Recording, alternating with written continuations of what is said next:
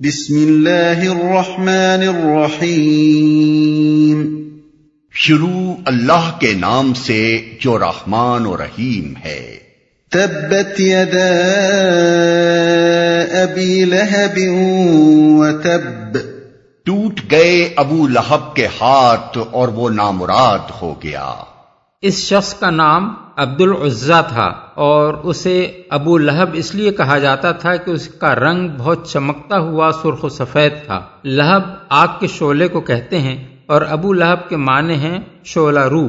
یہاں اس کا ذکر اس کے نام کے بجائے اس کی کنیت سے کرنے کے کئی وجوہ ہیں۔ ایک یہ کہ وہ زیادہ تر اپنے نام سے نہیں بلکہ اپنی کنیت ہی سے معروف تھا۔ دوسرے یہ کہ اس کا نام عبد العزا یعنی بندہ عزا ایک مشرکانہ نام تھا اور قرآن میں یہ پسند نہیں کیا گیا کہ اسے اس نام سے یاد کیا جائے۔ تیسرے یہ کہ اس کا جو انجام اس سورہ میں بیان کیا گیا ہے، اس کے ساتھ اس کی یہ کنیت ہی زیادہ مناسبت رکھتی ہے۔ تبت یدا ابی لہبن کے معنی بعض مفسرین نے ٹوٹ جائیں ابو لہب کے ہاتھ بیان کیے ہیں۔ اور وہ تبا کا مطلب یہ بیان کیا ہے کہ وہ ہلاک ہو جائے۔ یا وہ ہلاک ہو گیا۔ لیکن در حقیقت یہ کوئی کوسنا نہیں ہے جو اس کو دیا گیا ہو، بلکہ ایک پیشن گوئی ہے جس میں آئندہ پیش آنے والی بات کو ماضی کے سیغوں میں بیان کیا گیا ہے۔ گویا اس کا ہونا ایسا یقینی ہے جیسے وہ ہو چکی۔ اور فی الواقع آخرکار وہی کچھ ہوا جو اس سورہ میں چند سال پہلے بیان کیا جا چکا تھا۔ ہاتھ ٹوٹنے سے مراد ظاہر ہے کہ جسمانی ہاتھ ٹوٹنا نہیں ہے، بلکہ کسی شخص کا اپنے اس مقصد میں قطعی ناکام ہو جانا ہے، جس کے لیے اس نے اپنا پورا زور لگا دیا ہو۔ ابو لہب نے رسول اللہ صلی اللہ علیہ وسلم کی دعوت کو زک دینے کے لیے واقعی اپنا پورا زور لگا دیا تھا۔ لیکن اس سورہ کے نزول پر سات آٹھ سال ہی گزرے تھے کہ جنگ بدر میں قریش کے اکثر و بیشتر وہ بڑے بڑے سردار مارے گئے جو اسلام کی دشمنی میں ابو لہب کے ساتھی تھے۔ مکے میں جب اس شکست کی خبر پہنچی تو اس کو اتنا رنج ہوا کہ وہ سات دن سے زیادہ زندہ نہ رہ سکا۔ پھر اس کی موت بھی نہایت عبرتناک تھی۔ اسے ادسا یعنی میلیگنٹ پسٹیول کی بیماری ہو گئی، جس کی وجہ سے اس کے گھر والوں نے اسے چھوڑ دیا، کیونکہ انہیں چھوت لگنے کا ڈر تھا۔ مرنے کے بعد بھی تین روز تک کوئی اس کے پاس نہ آیا۔ یہاں تک کہ اس کی لاش سڑ گئی اور اس کی بو پھیلنے لگی۔ آخر کار جب لوگوں نے اس کے بیٹوں کو تانے دینے شروع کیے تو ایک روایت یہ ہے کہ انہوں نے کچھ حبشیوں کو اجرت دے کر اس کی لاش اٹھوائی اور انہی مزدوروں نے اس کو دفن کیا۔ اور دوسری روایت یہ ہے کہ انہوں نے ایک گڑھا کھدوایا اور لکڑیوں سے اس کی لاش کو دھکیل کر اس میں پھینکا اور اوپر سے مٹی پتھر ڈال کر اسے ڈھانک دیا۔ اس کی مزید اور مکمل شکست اس طرح ہوئی کہ جس دین کی راہ روکنے کے لیے اس نے ایڑی چوٹی کا زور لگا دیا تھا، اسی دین کو اس کی اولاد نے قبول کیا۔ سب سے پہلے اس کی بیٹی درہ ہجرت کر کے مکے سے مدینہ پہنچی اور اسلام لائیں۔ پھر فتح مکہ کے موقع پر اس کے دونوں بیٹے اتبا اور معتب حضرت عباس کی وساطت سے حضور کے سامنے پیش ہوئے اور ایمان لا کر انہوں نے آپ کے دست مبارک پر بیعت کی۔ ما عنه ماله وما كسب. اس کا مال اور جو کچھ اس نے کمایا وہ اس کے کسی کام نہ آیا۔ ابو لہب سخت بخیل اور زرپرست آدمی تھا۔ ابن اثیر کا بیان ہے کہ زمانے جاہلیت میں ایک مرتبہ اس پر یہ الزام بھی لگایا گیا تھا کہ اس نے کعبے کے خزانے میں سے سونے کے دو ہرن چرا لیے ہیں۔ اگرچہ بعد میں وہ ہرن ایک اور شخص کے پاس سے برامد ہوئے، لیکن بجائے خود یہ بات کہ اس پر یہ الزام لگایا گیا، یہ ظاہر کرتی ہے کہ مکے کے لوگ اس کے بارے میں کیا رائے رکھتے تھے۔ اس کی مالداری کے متعلق قاضی رشید بن زبیر اپنی کتاب الزخائر و تحف میں لکھتے ہیں کہ وہ قریش کے ان چار آدمیوں میں سے ایک تھا جو ایک قنتار سونے کے مالک تھے۔ قنتار دو سو اوقیا کا اور ایک اوقیا سوا تین تولے کا ہوتا ہے۔ اس کی زرپرستی کا اندازہ اس امر سے کیا جا سکتا ہے کہ جنگ بدر کے موقع پر جب اس کے مذہب کی قسمت کا فیصلہ ہونے والا تھا قریش کے تمام سردار لڑنے کے لیے گئے، مگر اس نے آس بن شام کو اپنی طرف سے لڑنے کے لیے بھیج دیا اور کہا کہ یہ اس چار ہزار درہم قرض کا بدل ہے جو میرا تم پر آتا ہے۔ اس طرح اس نے اپنا قرض وصول کرنے کی بھی ایک ترکیب نکال لی، کیونکہ آس دیوالیہ ہو چکا تھا اور اس سے رقم ملنے کی کوئی امید نہ تھی۔ ماں کسب۔ کو بعض مفسرین نے کمائی کے معنی میں لیا ہے یعنی اپنے مال سے جو منافع اس نے حاصل کیے، وہ اس کا کسب تھے۔ اور بعض دوسرے مفسرین نے اس سے مراد اولاد لی ہے۔ کیونکہ رسول اللہ صلی اللہ علیہ وسلم نے فرمایا ہے کہ آدمی کا بیٹا بھی اس کا کسب ہے۔ بحوالہ ابو داود اور ابن ابی حاتم۔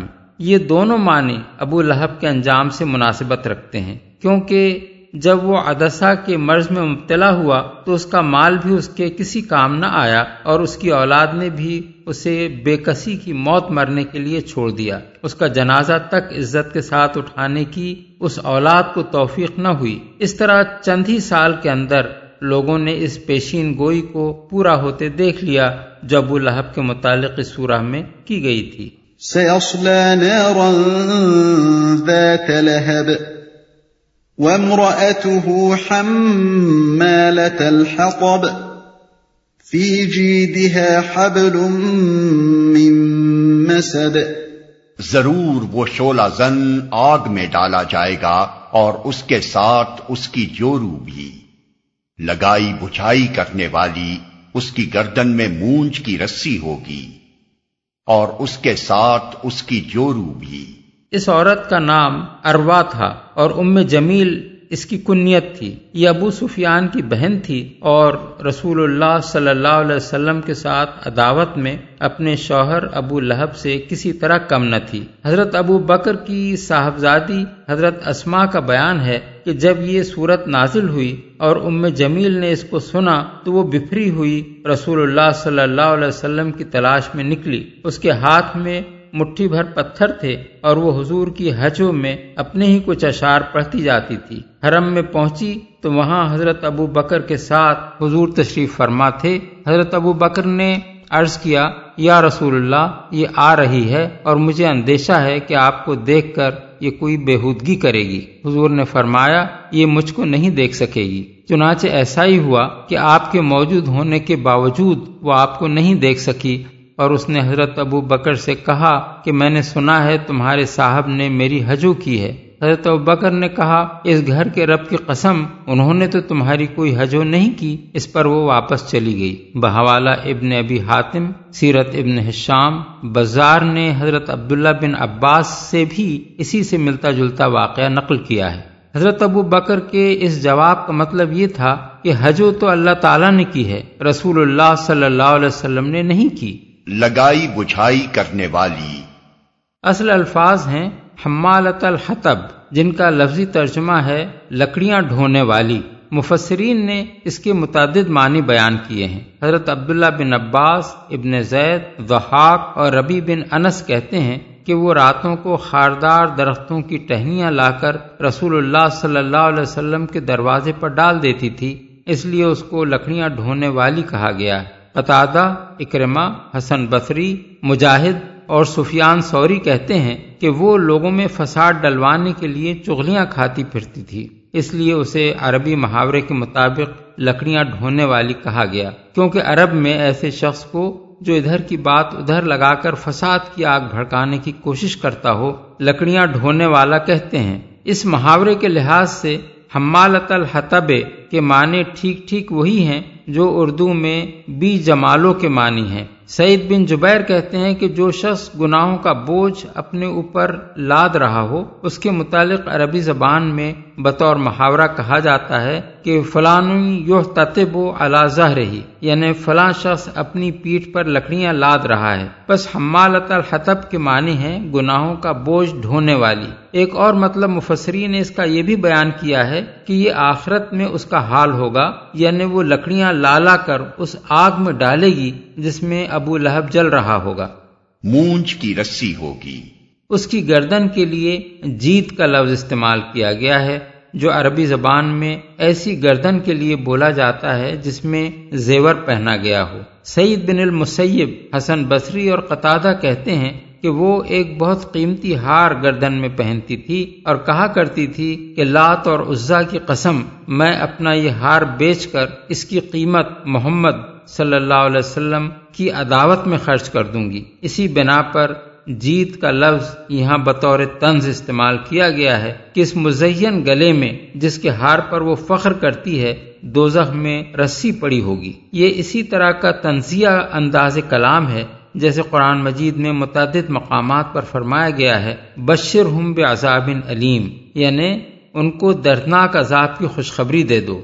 جو رسی اس کی گردن میں ڈالی جائے گی، اس کے لیے حبلم میں مسد کے الفاظ استعمال کیے گئے ہیں۔ یعنی وہ رسی مسد کی قسم سے ہوگی۔ اس کے مختلف معنی اہل لغت اور مفسرین نے بیان کیے ہیں۔ ایک قول یہ ہے کہ خوب مضبوط بٹی ہوئی رسی کو مسد کہتے ہیں۔ دوسرا قول یہ ہے کہ کھجور کی چھال سے بنی ہوئی رسی کے لیے یہ لفظ بولا جاتا ہے۔ تیسرا قول یہ ہے کہ اس کے معنی ہیں مونج کی رسی یا اونٹ کی کھال یا اس کے سوف سے بنی ہوئی رسی۔ اور ایک قول یہ بھی ہے کہ اس سے مراد لوہے کے تاروں سے بٹی ہوئی رسی ہے۔